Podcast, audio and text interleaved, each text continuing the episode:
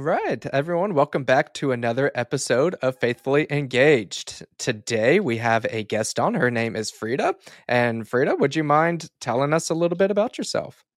Absolutely. Thank you so much for having me. So, my name is Freda.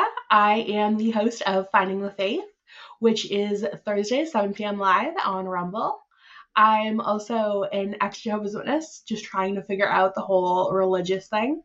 But right now, I am a non denominational Christian and I am a conservative. Fantastic. So you are just all the bad things in the world. You are a terrible person. That's what I heard from you. Yes. yes. I'm a racist. I'm not a Nazi. I'm all of it. I'm trouble. It's even my middle name. there you go. Well, let's start with with your show first of finding the faith. Mm-hmm. Tell tell us just a little bit uh, about that and why you decided to make that show. So, for the longest time, I really wanted to get into the podcasting space, but I wasn't entirely sure what I would podcast about. And then getting more and more into the culture war, I just, a lot of it was kind of depressing to be honest. It was like every new day would find out that this company was doing this bad thing or this group of people were engaging in this really horrendous thing. And it just felt nonstop, almost like you couldn't breathe with all of the craziness and you know, like literal culture war going on. And I wanted to find a place where we could kind of get to know each other in the culture war, kind of this is who's fighting behind like next to you in that foxhole. Mm a place of encouragement where we would focus on the good and the beautiful and not so much the external craziness that's just yeah. mind blowing. Yeah. No, I, I, think that's a great reason. And that's honestly a lot of um, what led me into making initially the Truth and Grace Counseling podcast, but also now into Faithfully Engaged. That as as Christians, as conservatives, I think we are rightfully concerned about things in the culture. And mm-hmm. I don't think we should turn a blind eye or just act like everything's fine. That anger point oftentimes is necessary to realize no, this is wrong. That being said, so much of the content out there is, yep, this is terrible. And yeah. Then then what? like there's nothing else going on with that. And I, I find that leads a lot of people to anger and apathy, and it's not helpful. It's something we need to know about, but then go the next step. So I really appreciate that you're trying to to do that to show um yeah, there is there is encouragement. We need to know the people that I love how you put in the foxhole um, next to me. Um, and really engage in that, build each other up instead of, did you see what AOC tweeted? That was stupid. Like, that yeah. just doesn't help us too much. Exactly. And I've been so blessed by getting into this because I, I mean, I live in a blue state. It is, I mean, with the exception of our brunch place, which is very, very special to me, they have amazing waitresses. We love them all. Give them Christmas gifts every year, and they have like Newsmax on while we're all like brunching, like trying to be normal people. um, but other than that, there's not really a sane person in sight.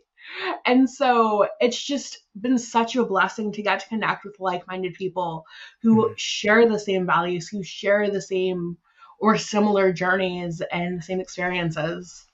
Yeah. Now, I, I don't want to uh, put you on the spot too much, but do you mind sharing what blue state that you're in? That's one of the things I don't do. Yeah, no, fair enough. Fair enough. With the uh, the craziness of the internet and people in the world, I don't blame you. I don't blame yeah. you one bit.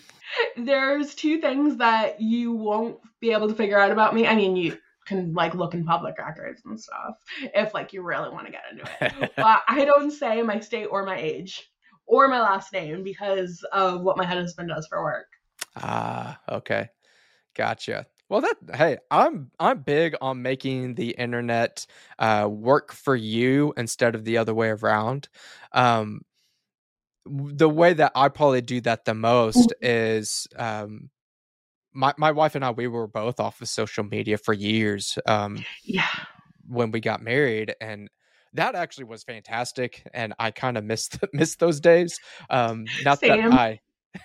it's not that I can't go back, but once I started Truth and Grace Counseling, I was like, I probably should have somewhat of an online presence just for business. Yeah. And um, I am making it work better. And this, uh, I, I actually on Twitter, um, I hated Twitter to no end before, but I just say I've made my own little echo chamber and I realize that, but it's made my life a whole lot easier that my head Yeah. doesn't hurt as much. As long as I recognize I'm in an echo chamber, I'm I'm okay. Um, so that's one way, and then another way is Mhm. um, I don't put any pictures of of my kids who are the cutest little kids, and I would get bet all sorts of likes and retweets and stuff, but I, I don't want them. I don't. I don't. I don't trust people, so they're Yeah, they're not good. They're gonna have a very low internet profile. So I will completely respect you on that. I understand. I mean, it's such a valid thing too because even if I mean, let's say you have, you know, a really intense fan and you put down, you know, your kid's name, let's say their name's like Skylar or something, and they see you out and they're like, oh, Skylar. And then they're, Skylar's like, Mhm. how do you know my name? Hi. Like thinking it's a safe person because the person actually knows their name. Yeah. And obviously, there's a lot of stranger danger that goes into that, but it's just getting far too easy to be creepy these days if we're not, you know, minding our social media boundaries. Yeah, yeah. I, I actually had a guest on here recently. It's a fascinating conversation that he um he's actually the the founder of this website called Reveddit that looks at uh Reddit post and it can see if your post was shadow banned. And we were just talking through kind of shadow banning, what that means, and kind of internet discourse. Mhm. And yeah, but basically what we ended up getting down into is we are people. We need to make our individual, like our real life, when you're going to, to brunch with people, um, make those relationships paramount. Those are more important. The internet relationships are great. That's how we're talking. It's fantastic. But don't let the internet take over your life. It is not Exactly. not worth it. Not worth it at all. Exactly. I mean, in 2020, when I left my business, my first business behind, I went completely off social media, left everything behind, deleted everything, and just not having Instagram for that short while, I didn't realize how much trying to not that I would necessarily keep up with the Joneses, but like Mhm. hearing all of these like cool new products and Mhm. having like those specialized ads and it's like oh wow when i don't have all of this materialism shoved down my throat pretty much 24 7 i don't really want to shop anyways because i like what i have and i'm blessed Yeah. to have what i have Yeah, no, that's that- they know what they're doing. they They do. absolutely know what they're doing. So if it wasn't for my podcast mentor i honestly wouldn't have gotten an instagram again but he's like you have to and i'm like fine Yeah, it, it So- is kind of a necessary evil when you're doing doing things like this, un- unfortunately. But again, let's wield it for good. I would rather there be good content on Instagram than just all horrible, terrible things. yeah uh, whi- which kind of leads into um I, I i'm not on instagram as much i think i followed you on instagram but i don't remember um but i know i i found you on twitter and i was i was curious just with your handle named which is the based babe which i think is a fantastic twitter handle um thank I was wondering if there's any story or, or, or kind of what led you into to making that that handle. So it was a couple things initially. Um, back in the 2015, like the years right around then, I owned my own business called Boundary Babe. I did a lot of work with women, helping them with their, you know, boundaries, their femininity, trying to have healthier relationships with others. Because at the time, I was also a psych major, and I had gone through a lot of stuff that helped me really understand boots on the ground wise Mm. how all of that worked. So I was really able to help people like that. But then 2020 came and my business being a luxury business kind of it didn't make it through COVID. And honestly, retrospectively, I'm glad because that space was getting so woke that people were upset that I was spelling, you know, women's coaching W A sorry, W O M A N instead of W O M X N. And like all of this stuff is getting shoved down my throat. And I'm like, you know what? I'm out. Bye. like if your guy is gonna get like consistently have these all these problems with me, I'm just I'm I'm gonna see myself out. And then I realized kind of took a step back. I was like, what matters to me the most? Like what truly are my values? And I realized that I've always been, you know, a kind of mainline conservative. I've had some, you know, libertarian esque escapades, mm-hmm. but it's always been about family. It's always been about femininity, faith, freedom. And my, like, we had to do presentations when I was in high school because I went through like their career technical education program. They were like, So, what are you going to do with your life? And I was like, they were expecting like dental assistant or doctor or nursing practitioner. And I was like, I want to be a wife and do a lot of volunteer work and they were like, Why did you take this? And I was like, Because now if my husband gets hurt, I can fix him. yeah. Yeah. I, you know that's that's so interesting kind of your your discussion there um and especially with your I, I, like talking to somebody that's in a um in a blue state like you are because i am the reddest of all the red. Like I'm in I'm in rural Oklahoma. Like it it really oh, can't get that much more red. Like we're the red part of a red state. So I've heard uh, that they have like amazing art museums in Oklahoma. Is that true? Eh, they have what that? Amazing art museums.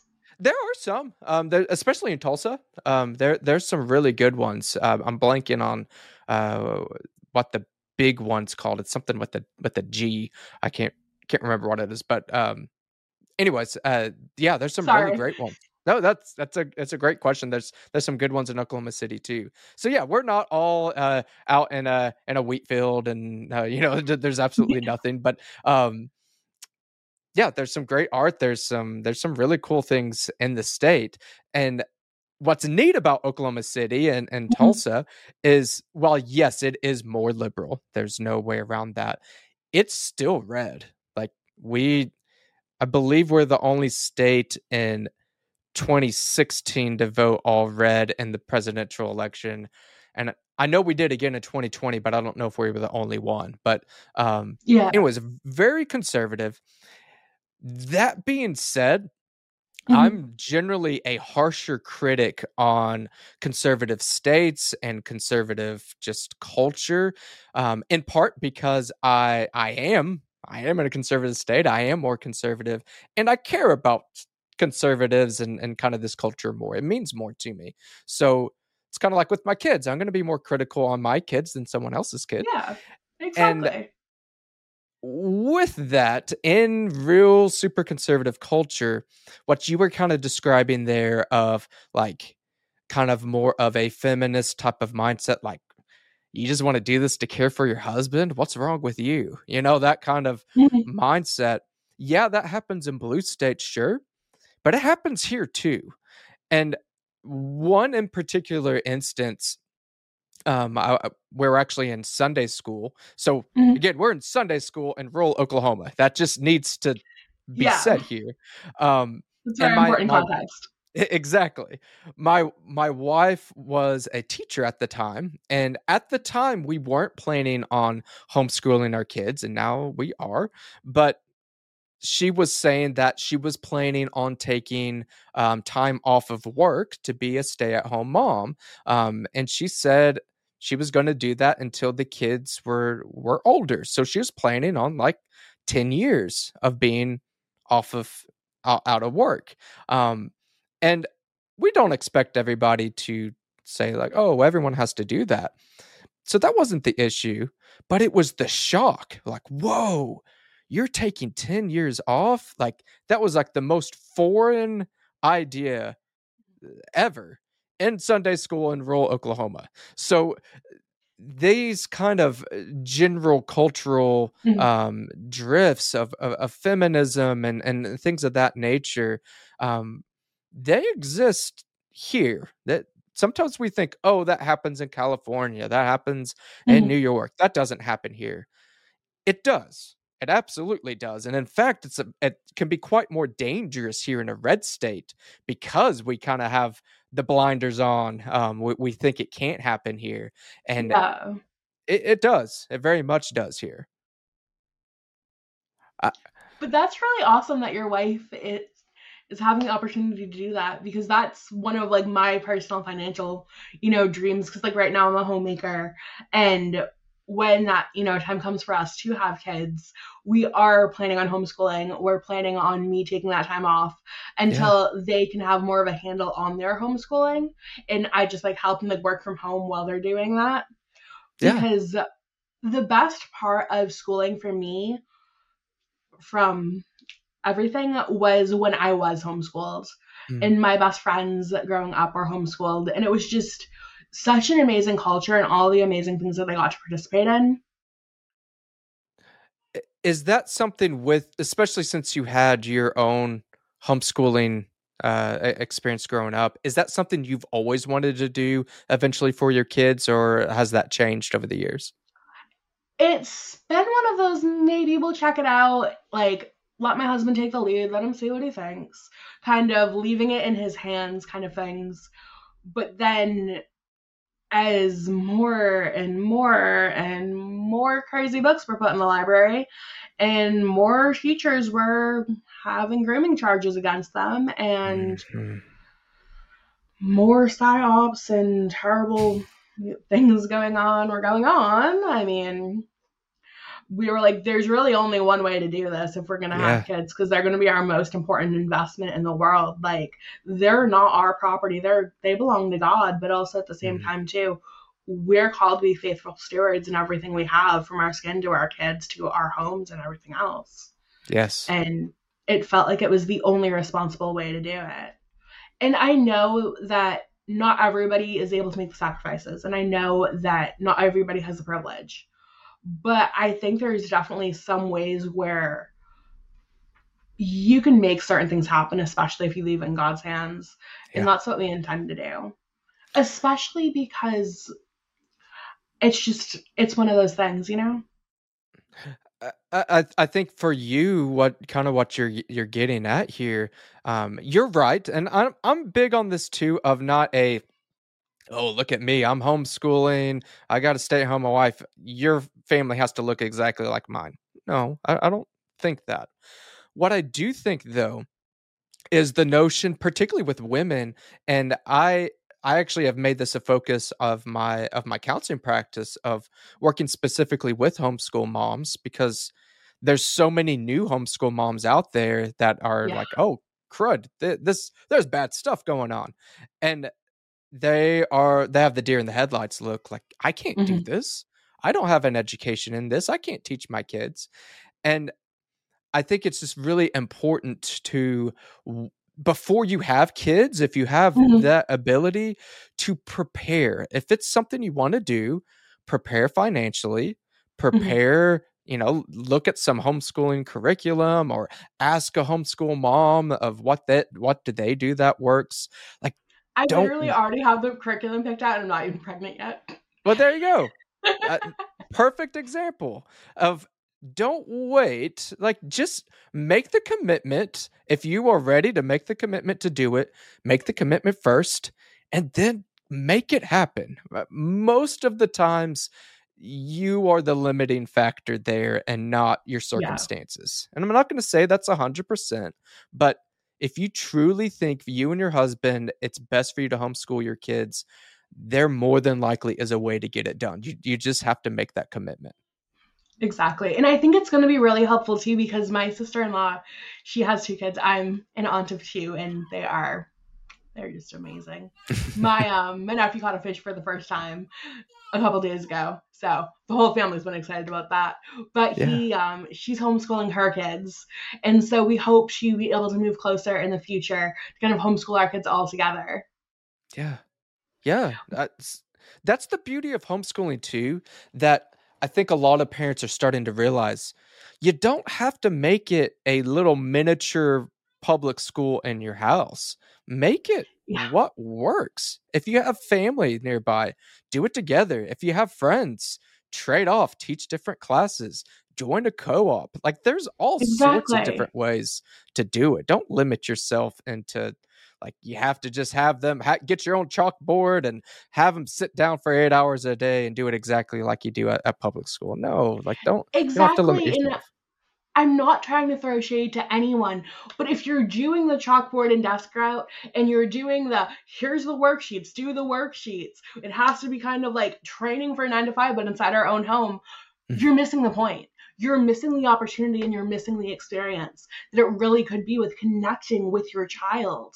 Yeah. And I know it can be, you know, hard at first because I've helped parents who are homeschoolers. I've helped, like, I've been a homeschooler for a small portion of my education, but I just think that it's really crucial because I've think, I mean, to a degree of thankfully, I've had both sides of like being homeschooled and not being homeschooled. And Uh-huh. when I was in public school, I would go and I would learn things all about like evolution and like all these things that, you know, are scientific theories, but they don't present the other side of the theory and Sure. everything. And then after that, I would get home and I would have to sit for five hours reading about all why the things I just learned for the past eight hours in school were wrong.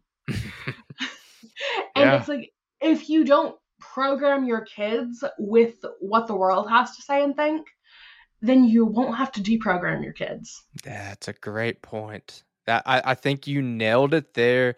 That it's the ideologies of the world and not just the bad teacher, um, the one rotten apple type of type of concept. And I, I want to be careful with that. Like I know there's great teachers out there. I have family members that are teachers. The the system is working against them. Yeah. And you don't want to put the system just into your home like you're saying you can you can teach them about if you're a christian teach them about god like make that a massive part of their education. How cool is that? You have that ability to do it. Um and, and even on the more practical levels um with my with my three year old my daughter how we're going to educate her is different than with my one year old son. Like i Absolutely. my daughter loves to go and pick flowers. Go have her on a day when she's it's nice outside. We're going to go pick a dandelion and think of all the things we can do with that. We can look at the science of the dandelion um, and, and kind of inspect that. We can make dandelion the spelling word of the day. Um, hmm we can look at the grammar. What what type of word is dandelion? We just did that by picking something out of the backyard. Eh, Exactly. it's limitless what you can do. So don't don't limit yourself. You can even have like a little field guide book Hmm. like that you make for yourself. I've actually gotten into making my own books with bookbinding. Yeah. I'm such a DIY nerd. But and you can like press like the flower and then Uh-huh. have like look back at it at the end of the year and look at all the flowers you went there. Yeah. That- I, I had another guest on here recently. Um, uh, she kind of on Instagram goes by uh, Sweet Sequels, has her own little shop there, and she talked about that they have a unique setup that they do like a hybrid. So half the week they're at this private school and half the week they're at home. Like again, there's just so many different ways, and there's I know that can be overwhelming. That's the easy part of home or of Mhm. public school or even just normal private school. Yeah. They go to school, they get their school list, and then they come home, and that, that's it. Um, so I know that can be overwhelming, but yeah, you can do you can speak so much truth and life and fun into your kids, and I, that's what I try to get parents to do is realize no, it's not just this. Oh man, I'm obligated because they're shoving all this ideology down my kid's throat. Yeah, I mean, maybe you start there, but let's finish with all the wonderful, beautiful things that are presented there. Exactly. And I feel like sometimes there can be kind of that imposter syndrome, Mm, if you will, when it comes to parents being like, oh, well, I don't have an education background. Yeah, I'm fortunate because I do actually, I worked in education for 11 years. But a lot of parents don't have that, you know, kind of experience. And so they yeah, look at themselves and they're like, I'm just a parent. And it's like, no, you are a parent. That is a Mhm. blessing. Nobody knows your child better than you do. Yeah. And when it comes to all of the different curriculums, they absolutely can be overwhelming. There's like so much to them. Sure. But because of the fact that you are the parent, you know your child the best. You know your child's better than anybody else.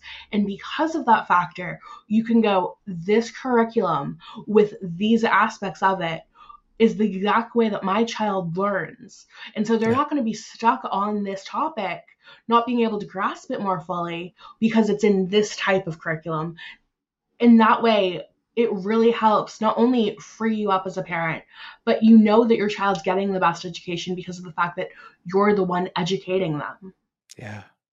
Yeah. No, I, I I just think we're you're like you said earlier, missing the picture if it's just a out of fear, I don't want the LGBTQ whatever agenda shoved on my kid.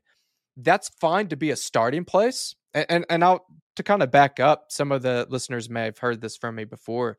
My wife and I, our starting place was this story we heard. We were listening to the um, to Allie Beth Stuckey's podcast. This is like 2019 or something, and she shared the story of a public school. I believe it was in Madison, Wisconsin, and where they were, uh, I think, just socially transitioning this child. So calling, like, I think they even called this child a completely different name, and I don't even remember which sex of the child this was, but we'll just say for sake of argument, you have a little girl and mm-hmm. they call your little girl a little boy at school, and then they go back home and they never told you that they were calling your little girl a little boy. Um, and we heard that story like, oh no, that that doesn't fly. I I, I don't like that.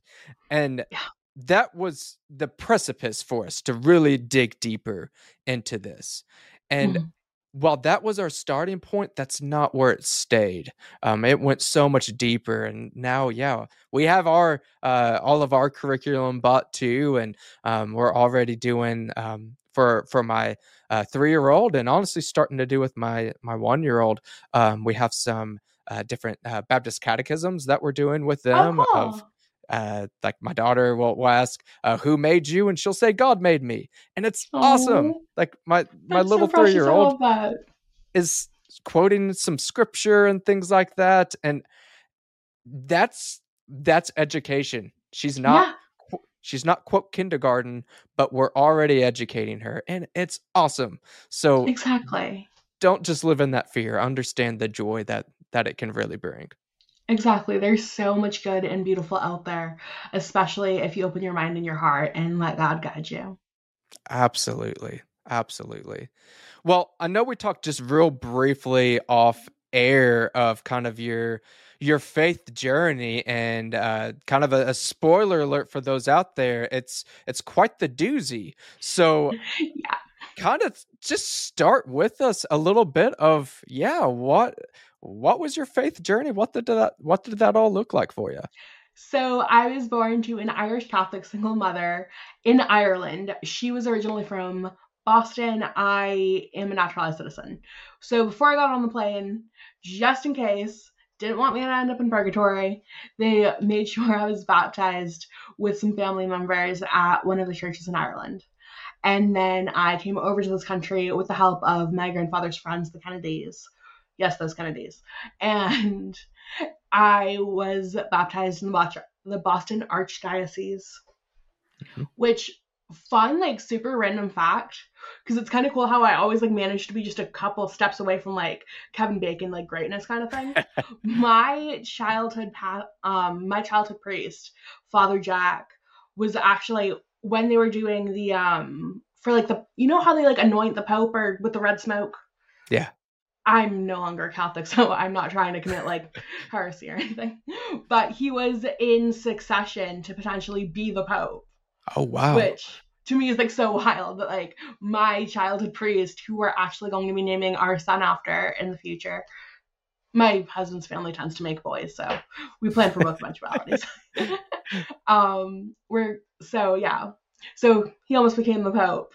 And then when my mom unfortunately ended up getting cancer, passing away, I was left to be inherited by her older sister, who had never wanted kids and made that readily apparent every day I existed.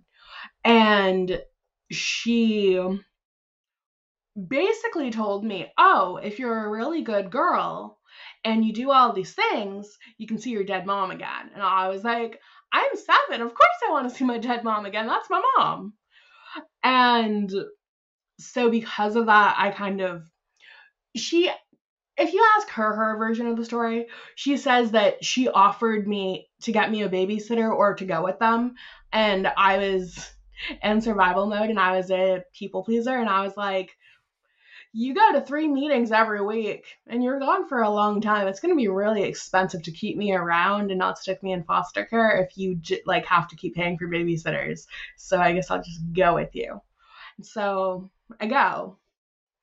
And at this point my mom was still alive but she was in the hospital. And there was so much love bombing that took place. It was insane like the amount of love bombing. But because I was seven, I just thought everybody was really nice and everybody really liked me. And I was like, okay, there's a bunch of free candy and people being nice to me. Of course, I love it. like, I'm gonna get, I'm gonna get all this candy and get to see my dead mom again. It's great. And so I went through that. I went through kind of their hierarchical steps First, I became an unbaptized publisher, which is basically Jehovah's Witness speak for if I talk to you about Jehovah, I get to count 15 minutes or however long we spoke on a little sheet and get a little pat on the head from the elders. Yeah. And then after that, I got baptized at nine years old because I was running out of things I could do, but like in that hierarchy, kind of. And then after that, I auxiliary pioneered, which is doing 50 hours every month, going around and door knocking. Did that several, several times. So imagine me being in high school and not only holding down a part time job, which was like three days a week, but going to three meetings a week. And then also doing 50 hours of that community service on top of doing the other community service which was called the regional building committee which is going around and doing all of this like unpaid labor for them to build more kingdom halls and do stuff like that. Pretty tiring and probably explains why i can't actually relax. Goodness while staying on honor roll, of course, because anything else was just, you know, unacceptable. It brought less than glory for God. So that is, you know, I, have heard of Jehovah's Witness and know a little bit of study, but um, it's as work based to the core as as it can get. Yep. Goodness. Yeah. So, so you're you're caught in that. You're just working your way to heaven, so to speak. Yep. Um, then what? How, how how do you get out of that? So I got in trouble for kissing a boy because I was a rotten little tramp in their eyes, and I had to go and sit in front of three men a bit older than yourself and tell them, oh, yes, when that boy kissed me, I did kiss him back. Well, my aunt and uncle were on either side of me. And then when I did other teenage things, I got in more trouble because I was trying to just figure things out because I was like, okay, this is what this says, but this is what this says. But like other things are telling me this. So I was like trying to figure it out while still managing to be a good noodle. Because I also, even though I never asked for it, was annoyingly the person that all of the other parents held their kids up to be. Why can't you be more like Freda? And I'm like, no, your kid's awesome just the way they are. Let them live. I didn't ask for this. And then everybody hated me. And I was like, well, this is awesome. yeah. And so I thought, so because of those transgressions during my teenage years, I wasn't allowed to pioneer, which is do 70 hours a month every month um for an entire year. I wasn't allowed that privilege. And I had based my entire like post high school experience off of that. I was going to pioneer for a year and then I was going to go and get some more like training and education and do some other stuff.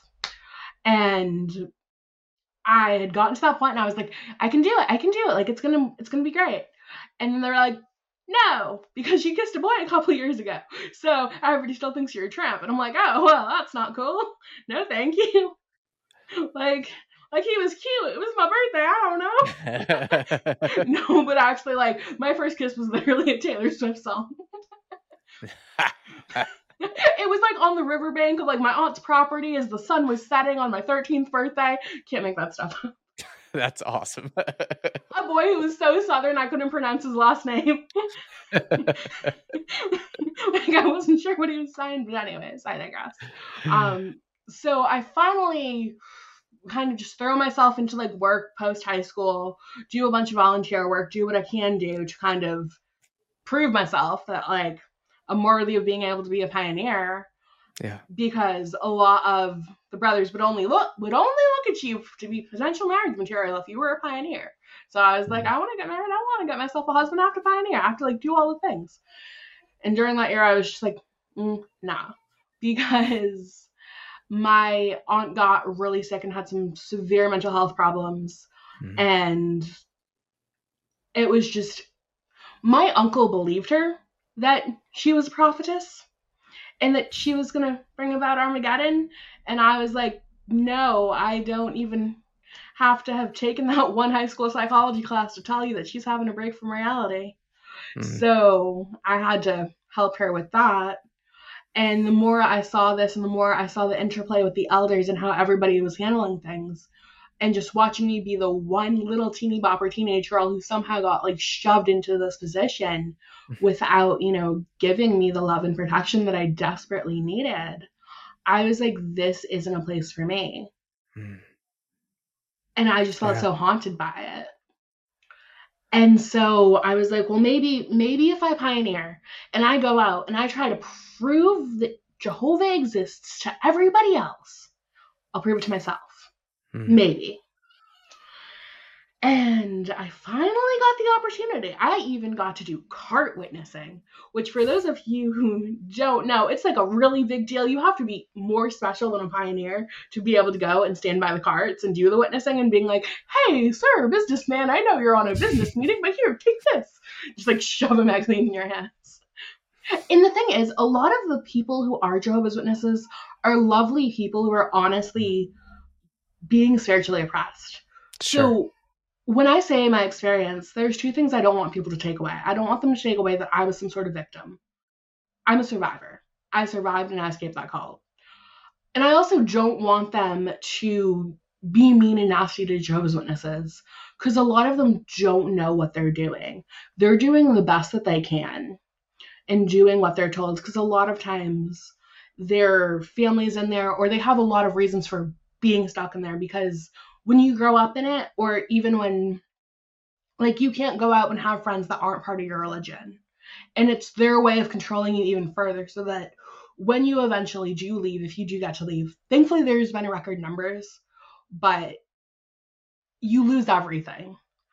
I lost my best friend of 10 years. I lost my hairdresser. I mean let me tell you i did stay to get my final round of highlights. I like match that perfectly because like I don't trust a lot of people with my hair. But I lost all of my little friends. I lost all of my babysitting clients. I lost mm. everything. And then because of the fact that I hadn't grown up around my family, it was just I didn't really have anybody except for my husband. Mm. Because the way this whole thing worked was I was pioneering, I was doing great, and then I met my husband and I was like, I mean, this is obviously the man I want to marry. He is the mm. most Christ like man I've ever met. He has an amazing work ethic. He is so hilarious. And I mean, he's gorgeous. Like, like I used to more, you know how like more gorgeous than the 13 year old on the riverbank, though. Yes. okay. I met him that summer before I started pioneering, and I was just like, oh my gosh. I walked over to him, and mind you, as a Jehovah's Witnesses aren't actually Christian, but like there's a lot of similarities in the social awkwardness of young actual Christian girls and young Jehovah's Witness girls. And I had Yeah. that. Yeah. And I walked over to him because he was picking up my favorite camper, and I was like, "Hi, I'm Miss Freda." And he's like, "Hi, Miss Freda," and he like immediately made fun of me, and I was like, "Yes, I'm gonna marry him." and I did, so like it worked out. But Yeah. so we started like being friends, and I was like, I really need to see about the whole Jehovah's Witness thing because if I go this way, I'm gonna lose everything. Mhm. So I was a bit afraid to go that way, but the more we got to know each other, the more he held space for me emotionally and held space for my growth and my healing and everything else. The more it was undeniable that it Mm. was it was inevitable. So I was pioneering, I was kind of fibbing on my like here's here's the thing. When you're escaping your a cult, I'm sure you already know this, but just for the audience, Yeah. you're in ultimate survival mode. You Mhm. do things that you are not proud of, but you do them to survive. Sure. So, yes, I was, as a 20 year old, sneaking out my window to Miranda Lambert music, jumping over the thorn bush and tucking rolling into his passenger seat because I wasn't allowed to date him. So, as a 20 year old, I was going to do what I was going to do. and I was fibbing on my time cards. And I mean, that's not a good thing, objectively, but it's what I had to do to make sure that I would be physically and financially and all the other types of safe. And so it was just, it was brutal. How how long of a process and this kind of kind of limbo of sorts that I, I'm having to fake this, but I'm uh, dating my to be husband over here. Like, uh, how long of a process did that take? About six months. Hmm. Worst six months of my life. I to get out on Saturday nights, I pretended I was learning. I mean, I knew enough Portuguese to pretend that I was learning Portuguese and going to the Portuguese meeting. It's not good. I'm doing a lot better morally and ethically now that I can afford the luxury of morals and ethics. Sure. But yeah, so it was a whole thing, and that was kind of when I kind of proved to myself if I haven't been struck down by lightning yet, if I haven't been caught yet, if I haven't been anything yet, then I don't think Jehovah's are actually a real God, you know? Mhm. And what really hit the nail on the head for me was they have these things called circuit assemblies, which is when a bunch of congregations from a certain area get together.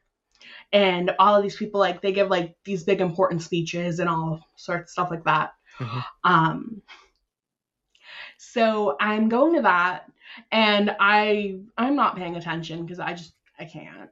At this point, I can finally hear the propaganda that's breaking through my brainwashing. And I'm like, mm, this is so uncomfortable. I think I'm gonna throw up. Does anybody have a Xanax or something? Because I'm gonna like pass out and like have a panic attack. Um, and somebody walked up to me and they were like, "Hey, I heard your story about you and your aunt and how you're being such an amazing person by taking care of her. I think there's a lot of people in our, you know, in this organization that have sick parents that could really learn from your example." Meanwhile, I was doing all of this stuff that Mhm. I was raised to believe wasn't what you were supposed to be doing. And I was like, me? And he's like, you. And I was like, oh. And I've been like writing for like the local paper and like then they wanted me to like write for the Awake magazine. Mm. Which they have two magazines that kind of go around and pass out the Watchtower and the Awake. Mhm. And I was like, what? You want me to do what? and that's when I knew that if not the big head honcho from Bethel himself, that if you asked some Jehovah's Witnesses would probably tell you he could walk on water. If he didn't know what I was doing, if he didn't Mhm. have some like magical sixth sense of like figuring out how I was not being the best noodle I could be, then that's when kind of the facade of everything just kind of came crumbling down and I was like, yeah, nah. Wow. And it got to the point where one day I was found out. I had my they were coming out because we were late coming back. Hmm. And that Sunday morning, and I was like, I'm gonna be in so much trouble. And then my stiletto just fell out on the floor, and I was like trying to grab at it. Well, they were like looking in the car, and I was like, oh my god, oh my god, it's over. But then I was like, no, you know what? It's it's over. And so they made me, they dragged me before the elders. Because the thing is, there's a couple ways to get out. You can be PIMO, which is physically in, mentally out. You can Mm. be um POMI. These are just like weird acronyms because it makes like it makes more sense, but it's easier to type out on like social media. But Sure. um physically out, mentally in, like you're tr- disfellowship, but you're trying to come back because you can either get dissociated or disfellowship. Dissociated is when you break up with them. Disfellowship is when they kick you out. Ah, okay. And so I was initially I was just gonna kind of like run away a little, but I was just gonna like just not be there, you know? This is gonna be fine. It was not fun. Mm. And they dragged me before them and they were like asking all these really intimate, intimate questions. Like questions that if you imagine like guys like locker room talk about how a certain thing went down, you would not be that crass. Mm. And I'm just this 20 year old girl sitting behind, like, in front of these three men who are in like their 50s and 60s with both of my aunt and uncle next to me. And I'm just like, Hmm. I don't believe in Jehovah anymore. I don't know if I believe in God at this point. I have gone through all of this. I've done my best to do all of the things I can do. I'm here, I'm cart witnessing, I'm pioneering, I'm writing for the awake, I'm doing all of this stuff and giving my entire life to the organization and giving my entire life to God. And I'm not getting anything back. Hmm. And I'm not even getting good, happy serotonin. like I'm getting nothing.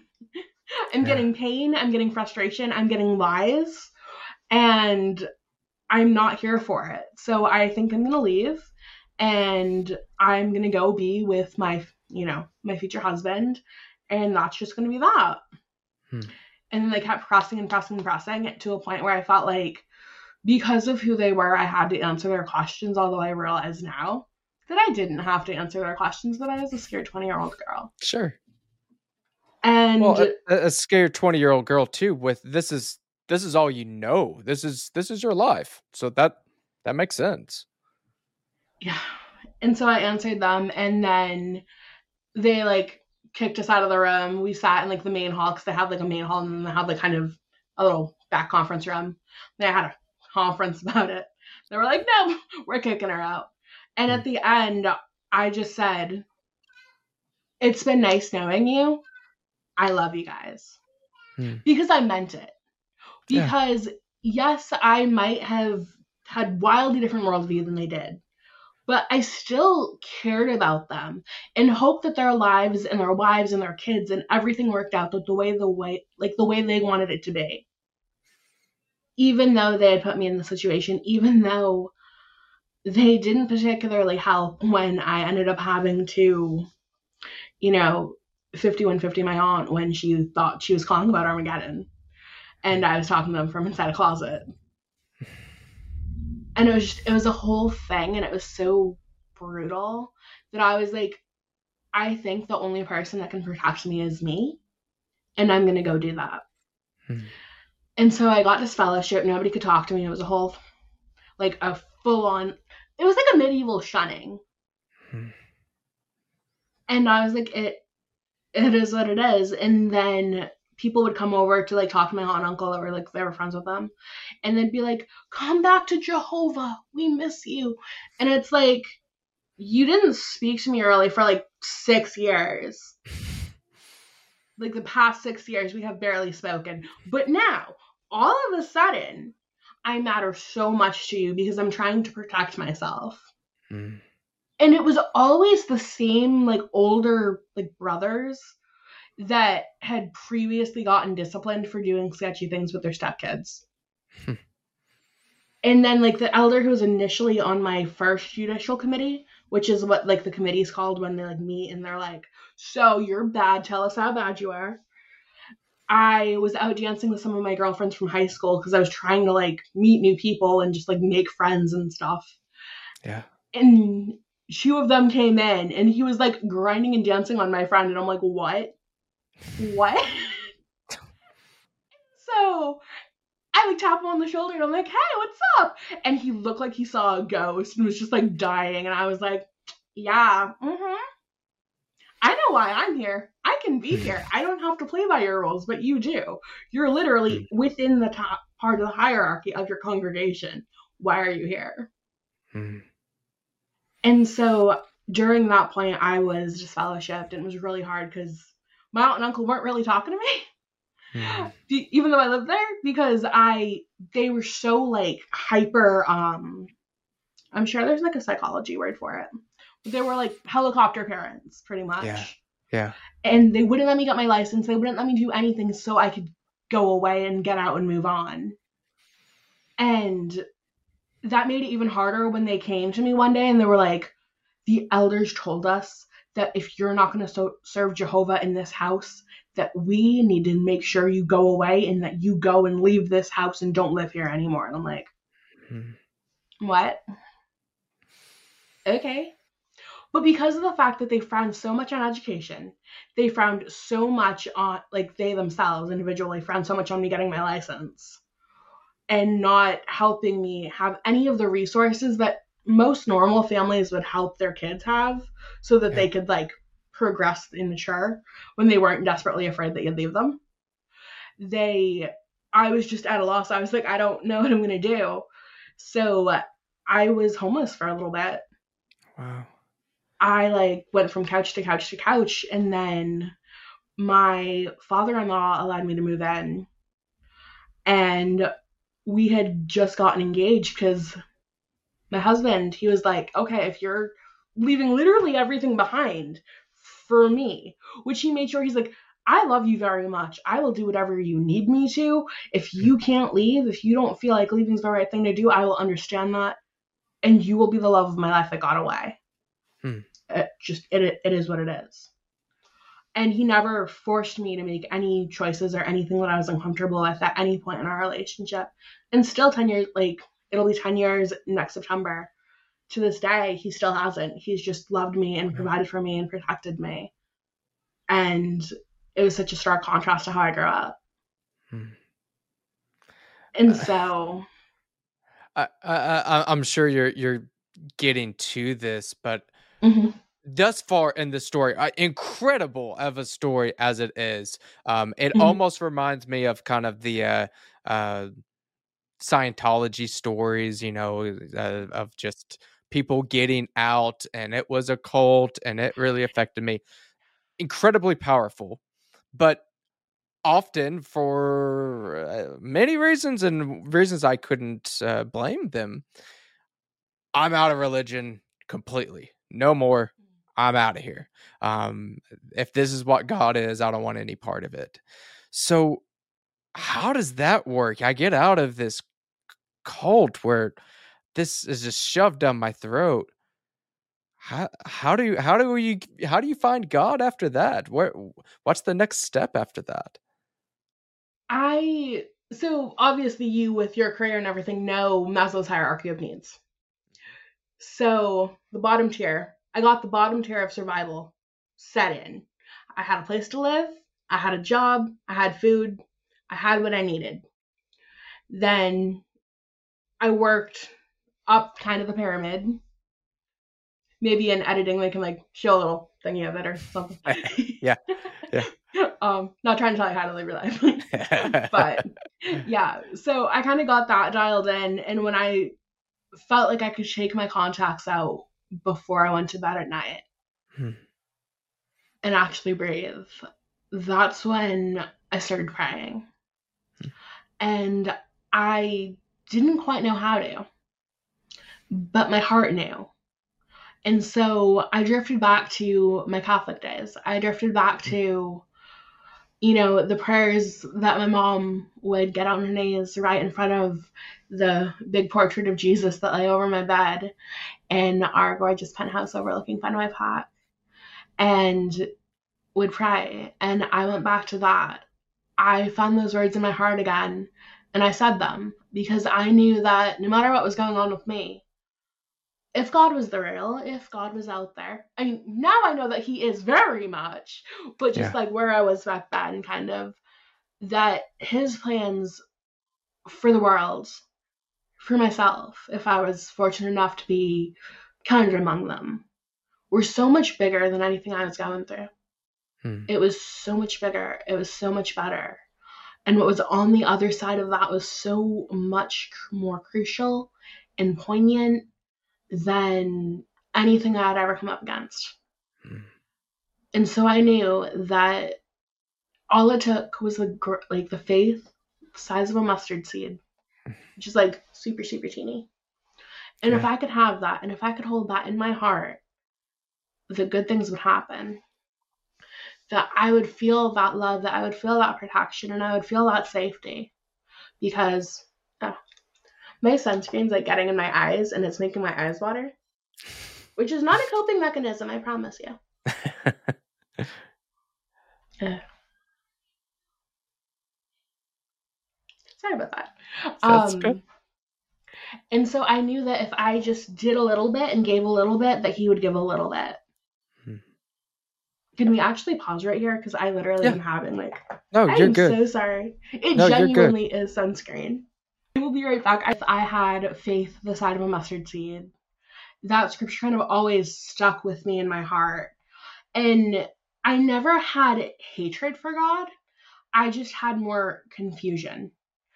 Because the God that they taught me that Jehovah was was not the God that I was brought up with for the first five years of my life believing that Jesus was. I have vivid, vivid memories skipping around my little Catholic preschool, the little Catholic Montessori preschool that was right across the street, and going, you know, Jesus loves me, this I know because the Bible tells me so. like, I love Jesus. And I feel like it would be so easy for anyone coming out of Jehovah's Witnesses to really hate God. I mean, that's one of my biggest issues I have with Jehovah's Witnesses.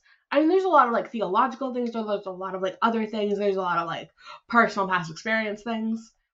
The latter, which have mostly hailed from things to therapy. But it just, I have this real, to be like, okay, you, I'm not here to tell you what religion you're supposed to be, but just whatever you do, please don't become a Jehovah's Witness, because that will hurt your relationship with God. And because of all of the horrible things I've seen during my time there, and the horrible things that I researched that kind of clicked in my head afterwards, like there were certain pictures that they had in their, you know, publications. And I was like, why does this picture of Jesus make me feel so uncomfortable? Like it's a picture of Jesus. Is there something wrong with me? Is there something wrong with like my hot posture that I have to correct? That I'm just like, I don't know, doing something bad? Because like that's where your mind goes to when a picture of Jesus makes you feel uncomfortable. And then I found that same picture after I came out. And if you put that picture up to a mirror, it's literally the head of a demon.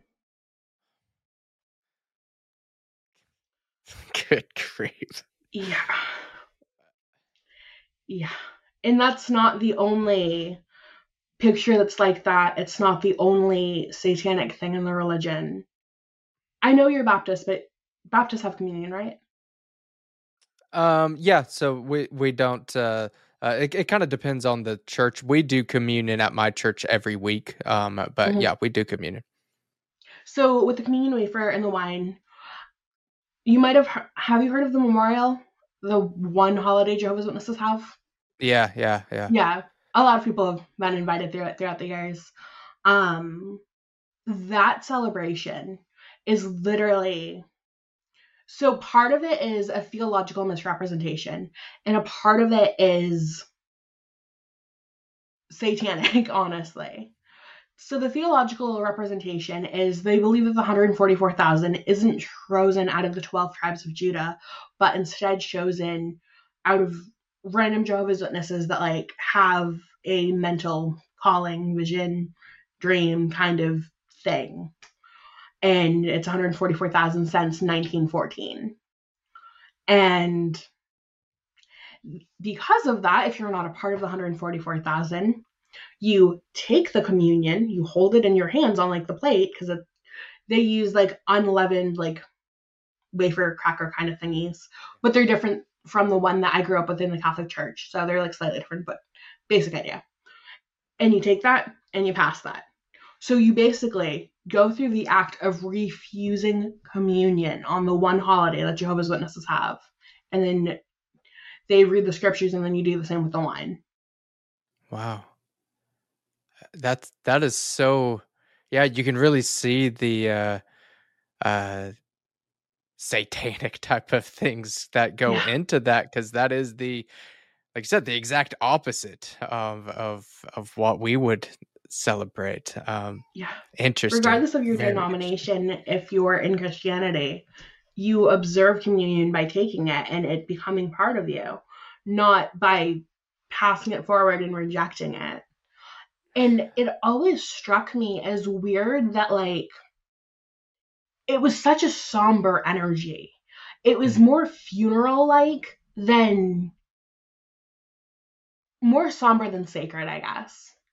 Yeah. Because you'd think, okay, tonight is the night specifically set aside to commemorate what Jesus has done for us. That he gave his life and that, you know, God the Father, yeah. So yeah.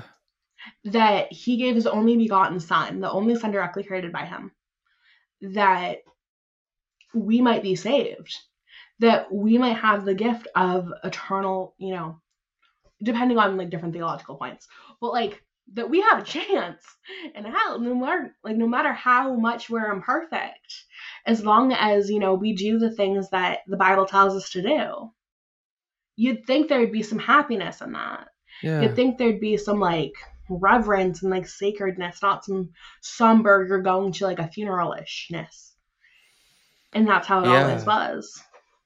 Well, I think that's something that you get into with. Um, I, I, think it's part of what makes Christianity stand out as a whole. Um, obviously, there's different theological beliefs and differences yeah. and denominations, but it isn't a works based religion. Um, it, it's it's it's faith based. It's not about.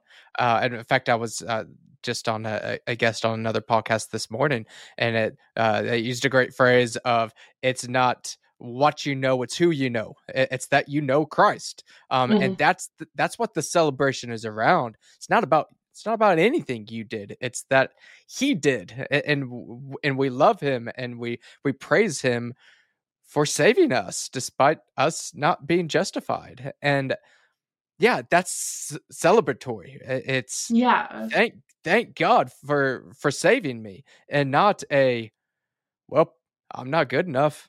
that, that I can exactly. see that somber tone. That that is intriguing. It felt like it felt like New Year's mixed with a funeral. Mm. But like wow. kind of like a military funeral. Yeah. If you've ever been to like a military funeral, you kind of know the difference where it's like sure. a bit more like I, I um I have a military family background. My grandfather fought in World War II on Guadalcanal, and our family lineage with military history dates all the way back to the Revolutionary War, where my great times ten grandfather warned about the British coming. Mm. Paul Revere. Might wow. Have, might have heard of him. uh, yeah. Yes. Yeah. wow. So, yeah, no, I, I, I, you can see that kind of to your point there, though, that it's very regimented, very mm-hmm. ritualistic, and and that kind of sense. Um, but yeah, not a lot of joy, not not much joy. Yeah. It's you're awful, and yeah, there's a piece when we when we start looking at at scripture um if you look at the law you, you're looking through leviticus through through the ten commandments there is a piece there of the law that shows, yep, you can't do that. You know, that whole honor your mother and father thing, you probably backtalked at some point. You yep. can't do this on your own. And that's a good thing. That's that brokenness of showing, yep, you're right. I can't do this. I do need a savior. And that points me to the cross, which is fantastic that we show I can't do this, but guess what? Christ did it for me. And that's exactly beautiful. That is a beautiful coming together. But it almost seems here, Jehovah's Witness, it's first off, you have a worst version of the law to, to begin with. yeah. And th- that's it. You you're terrible. Work your way up. Maybe you make it, but probably not. Yeah. That's that's not very encouraging. yeah it it wasn't and it was just it was really hard to kind of fit into like growing up because for being a religion like that was also like very cliquish. Mhm. i mean i was kind of just one of those like teeny bopper little kids that was like nice to everybody as much as i could be and then like everybody else was like to a degree was nice to me. I, except for like this one friend of me i had who i thought we were friends because i was naive. I was i was a sweet sweet summer child. And so I told her, I was like, oh my God, I got my first kiss. And then immediately she went and told the elders because it was one of those religions where it was kind of like, um, it was actually I was I had a talk last night with my friend Justin who um he was in prison for about 15 years. And so it's kind of like if an inmate has information about another inmate and they don't tell the guards, then they get massively punished Mhm. and that was just striking simil- similarity to my experience that i was like wait whoa that was crazy. Because if i didn't go and tell somebody if i knew something like this girl who like kissed another boy from a different congregation in the library of the kingdom hall that like i would get in trouble if they found out i knew about it. Hmm. this is real tea real tea based on real events. But Yeah. yeah And so That- it always felt like everybody was looking at me. Everybody knew things. Like Yeah. I remember once when I was trying to figure things out and kind of toe back in kind of when I was fence sitting in my like when I was 20 before I met my husband. I remember um I was kind of in a relationship with this other guy and he wanted to take me on a street art tour of New York. Except the problem there there were there were many problems with that if you have a fully developed brain. But if you don't, and you were raised in a very, very sheltered environment, you don't see them. You only see the fact that, oh no, Bethel is in New York. What happens if somebody sees me and spots me and tells my parents? Doesn't Mhm. matter that I'm 20. What if they tell my parents? wow. I remember we finally get to New York. I had told them that I was hanging out with some Bethelites that had come down and I was going to be at my friend's house and I'd hid my Bible underneath my trundle bed. Not my best moment, but you know, it makes for an interesting story. Mm-hmm. And we get there finally to New York after like taking a small break and like sleeping in a New Jersey parking lot in the car. And guess who's there? Two Jehovah's Witnesses doing car witnessing. And I was like, they found me. They know.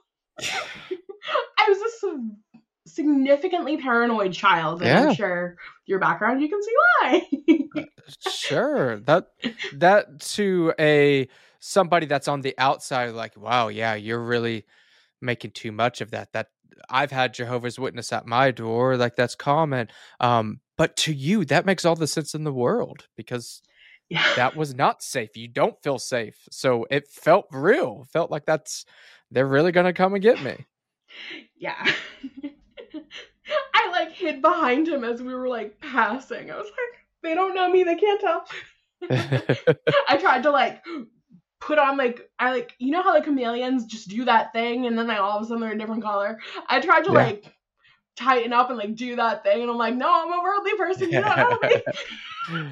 yeah yeah Um, Now, now, since you've kind of been out of this, it's been several years now. yeah. Um, do you feel your faith? Um, and, and I don't mean this in any type of disparaging way. Um, we all have different doubts at, at certain times. Do you feel some of those old doubts that kind of creep back up um, because of your experience, or do you almost kind of feel the opposite that that your past experience has just really fortified your faith throughout the years?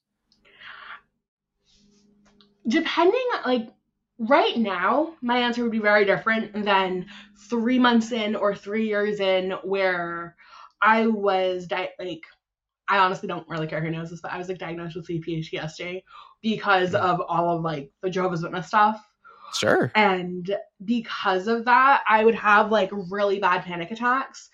Hmm. And I would wake up in the middle of the night sweating and screaming that like Armageddon was going to come get me and I was going to die at Armageddon.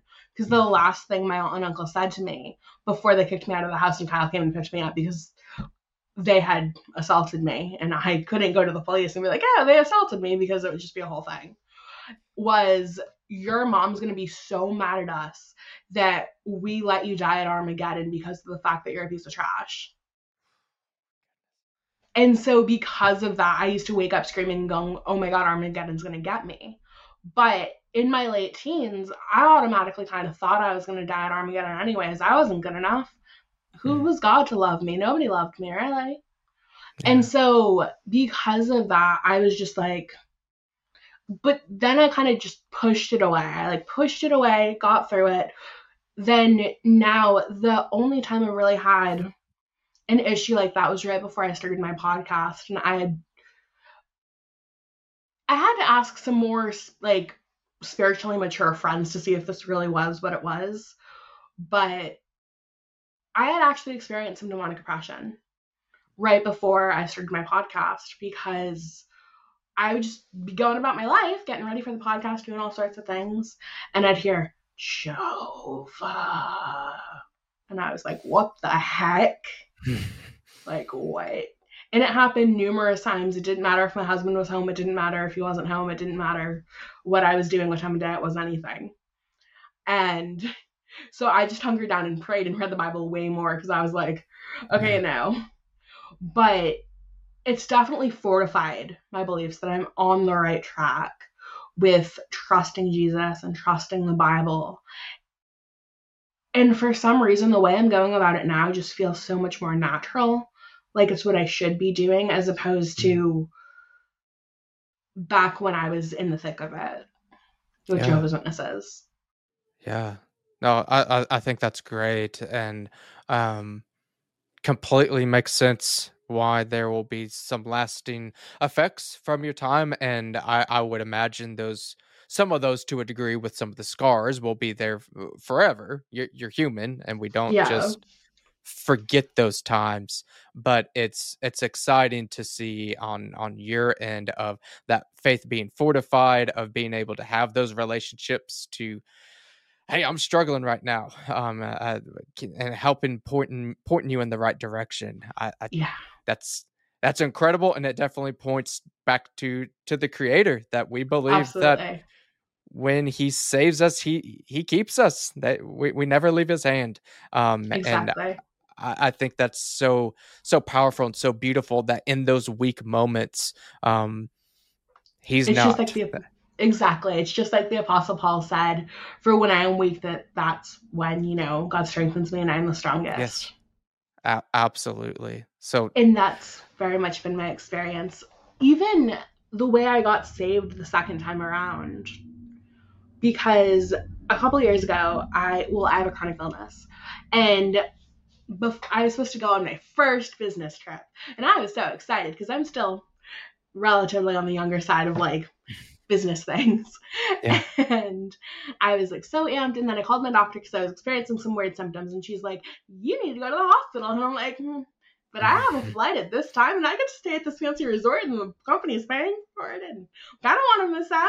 And she's like, "Nope, you got to do it, otherwise you're gonna like faint and pass out on the airplane." And I was like, "Fine," because thankfully we very much had that relationship where I could be a little bit of a petulant child, and she could be like, "No, this is what you're doing." I'm like, "Okay." Yeah. uh, she got her dream job, so she's no longer my doctor, but she's amazing. Um, and so I went to the hospital, and they made me stay. And they kept telling me, "Oh, you maybe can go home tomorrow. You maybe can go home tomorrow. You maybe can go home tomorrow." On and on for a week. And I was telling my boss, "Maybe I can go home tomorrow." I offered to zoom in. It was a whole thing. I was so excited, and they were like, "No, you shouldn't zoom in. You're literally in the hospital." I'm like, "Okay, fine." and then they got mad at me for not zooming in. But anyways, and so while I was in there, I was sleeping, but I had woken myself up because I was crying in my sleep because I was in so much pain. It was just, it was the worst. And then all of a sudden, I see this like if you're not a Christian, this is going to sound crazy, but if you truly believe, like, I'll let you make your own mind up about what happened. I saw this bright light and I had never seen a light that bright before, and it didn't seem to have a point of origin. And I was like, what the heck is happening? Especially because I wasn't supposed to be there. I wasn't supposed to be in that hospital room because they just kept telling me, oh, maybe you can go home tomorrow.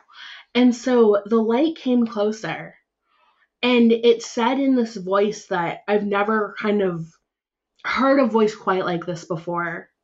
Would you like to pray together? And then when they because the thing is with the way the light was i couldn't make out if it was a man if it was a woman if it was what it was.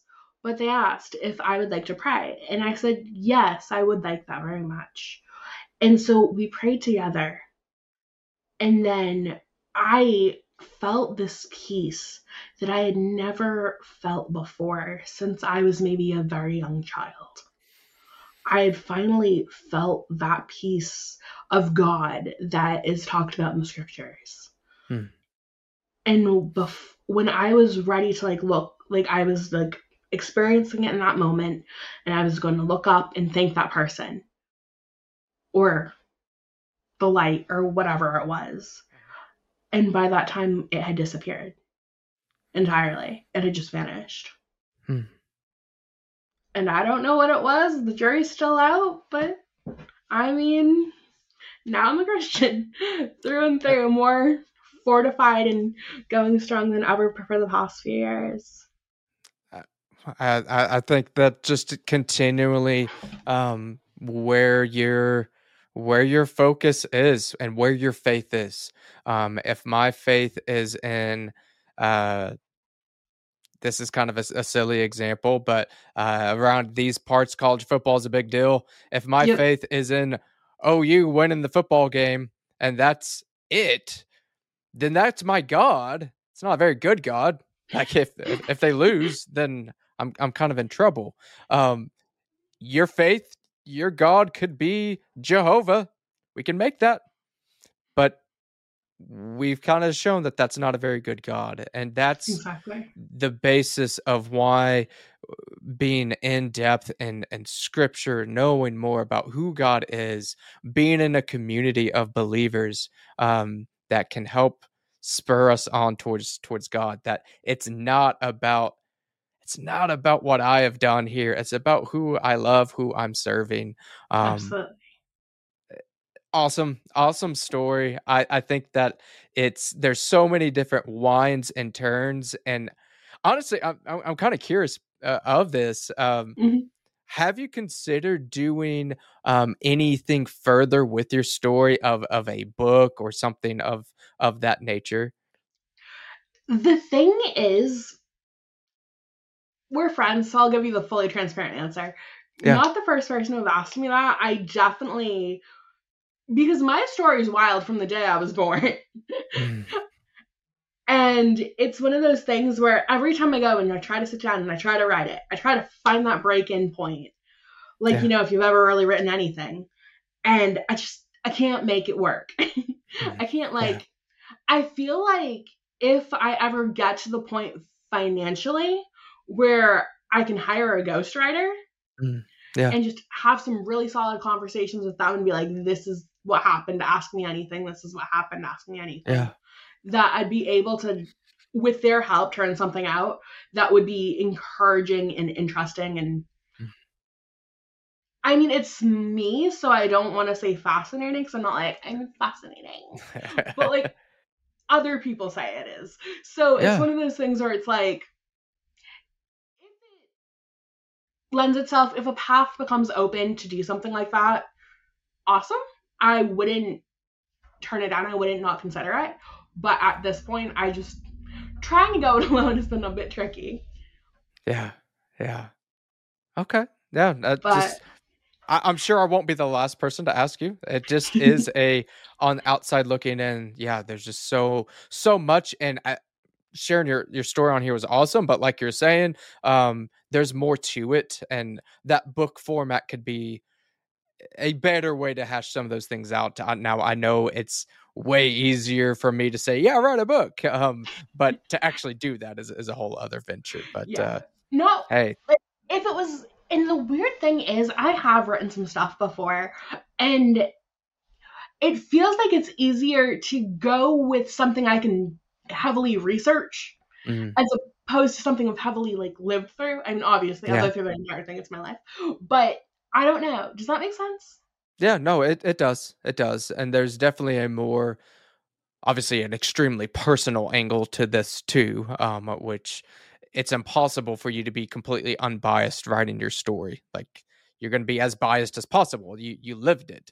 Um, whereas you're researching something, yeah, you, you're just reporting. You're, you're looking those things up. So no, I totally get what you're saying with that.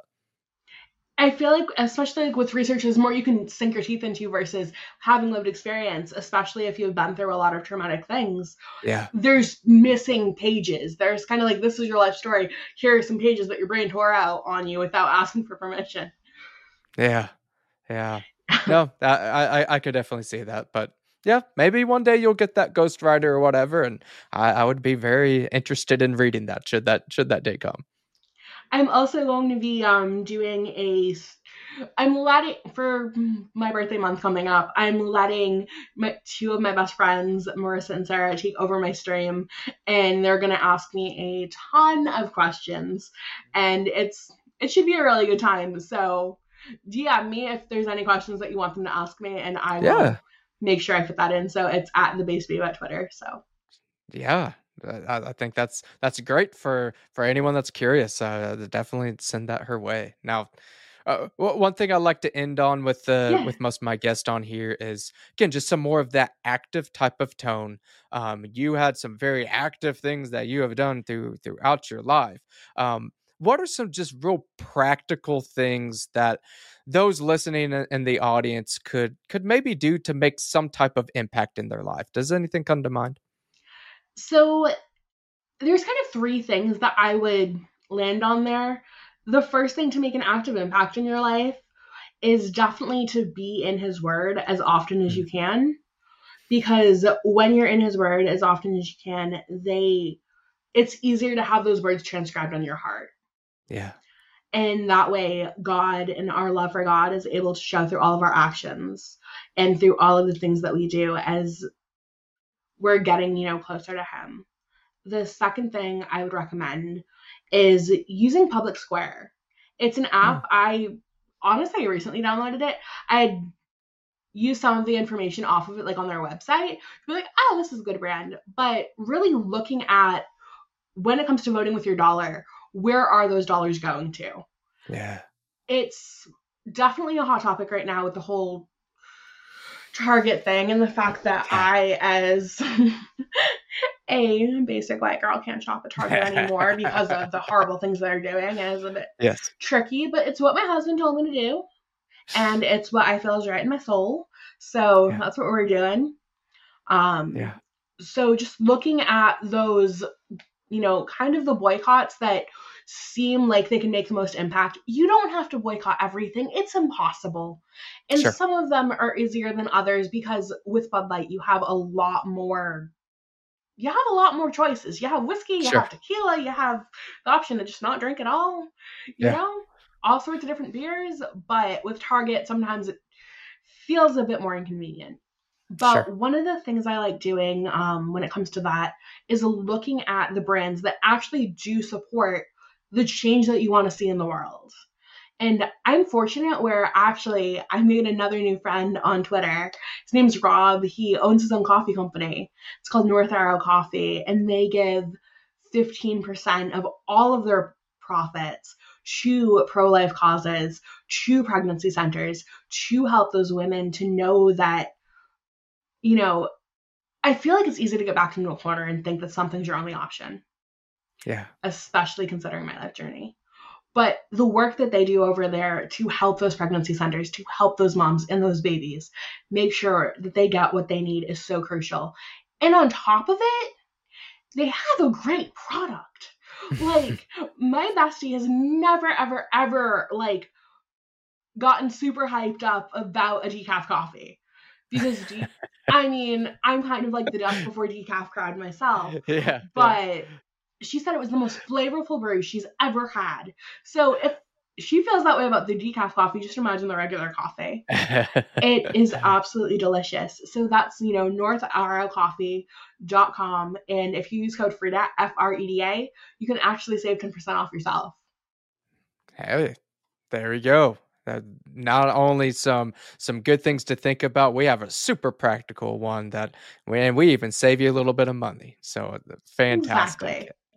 And I, I, I think your points there are really well taken, and I really like your approach there. That hey, like like that target boycott that's going on right now that's that's the that's probably one of the bigger ones i've seen in some time um and we actually had not been there for for a little while and I, I try not to be like a holier than thou type of person but uh, yeah. we saw things about some chest binders that they had like a year or two ago like, eh nope out of there yeah um and all that being said yeah, you're not going to be able to do any and everything. And newsflash, most of the bigger companies, they probably hate your guts, even if they don't yeah. say it. like that's just kind of the reality. Exactly. So finding not just boycotting things, but finding things that are actually doing good things. Public Absolutely. Public Square app is wonderful. Um, it's a great idea to get involved with some local um, businesses that are have very similar values. Uh, North Arrow Coffee. Um, hey, I definitely encourage everyone. I'll put that down in the description. Check them out. Um, yeah, that's just one quick thing that if your dollar's not doing perfect everywhere else, at least we're doing something here. Um, exactly. I, I think that that's just real, real practical, good advice there. Plus, it, I feel like sometimes when it comes to making a practical switch.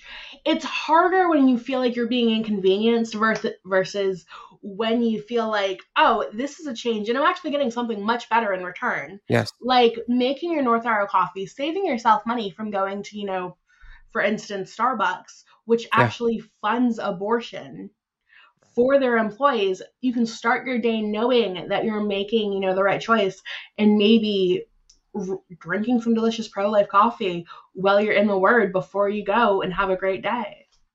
There you go. I, I, I like that practicality, and um, I, I would almost kind of add to that. Uh, this goes to some of the uh, uh, if you've done any Dave Ramsey like financial peace stuff before.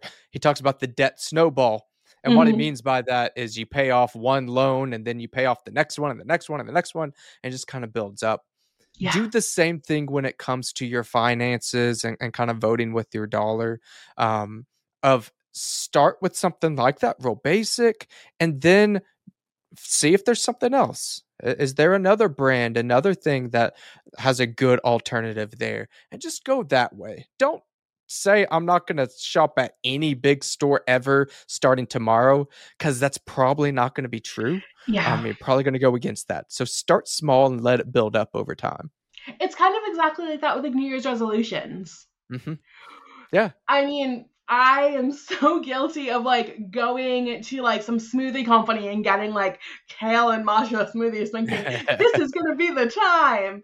But then you drink it and you're like, this is so bad. And then you just throw it away and then you're like, why did I do that? Yeah. I mean, yeah hopefully you're smarter than me and don't actually go for like the kale matcha first thing in the morning, especially if you don't like matcha.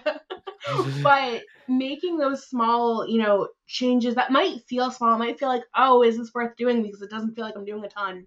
But you're mm. just replacing something that's going to be much better for you in the long run. Even yeah. I found this awesome new um, sunscreen because I'm super, super pale and sunscreen's super important. But a lot of it like leaves you feeling like greasy and gross and stuff. And it's called Nimi, um, N-I-M-I skincare. And I'm actually in the works to be a brand ambassador for them because oh. they are a conservative company that's all about faith, all about femininity, and all about freedom. And so once I get my code, I'll um give that to you so you can share it with your audience yeah. if you'd like. Yeah, absolutely. No, I, I think that banding together with with like-minded people is just just so incredibly important and and that might it be is. something that i'll kind of throw in there too is find friends find those fox foxhole buddies, uh, kind of like you were you were talking about before. Um, don't just focus on oh Target did this and it's terrible. Like yeah, again, starting place. Yeah, you sh- you probably should be upset by that, but don't just stay there. Find people that you can be there alongside with, form relationships with, and not just sitting in that anger because that will eat you up. And eventually Absolutely. you're just going to be apathetic and hate everything. And that that's Yeah. that's just not worth it. The point is to get red pilled, not black pilled. exactly. That's a great slogan. Yes. Black pilled, you do nothing good for. No. You're, you're just a bum at that point. exactly. It's far too nihilistic when you're so numb from everything Yes. going on. Yes. Well, where where can the audience find you at? So they can find me on um, Finding the Faith on Rumble, and then I am the Based Babe everywhere else. Perfect. All right. Well, if you search the based babe, you're going to find her. So, uh, encourage everyone to do that. It was great having you on and kind of going through your story. And yeah, everybody, please, please check her out. Go get some North Arrow coffee code Freda, and you'll get your good good ten percent off there. So, uh, again, thanks for being on today. Of course, thank you for having me, and I'm so glad that we were able to meet on Twitter and have this, you know, beautiful conversation come out of it. Absolutely. All right. Well, everyone, thanks for listening. Um, we'll catch you on the next episode, and we'll just continue fighting for truth. Y'all take care.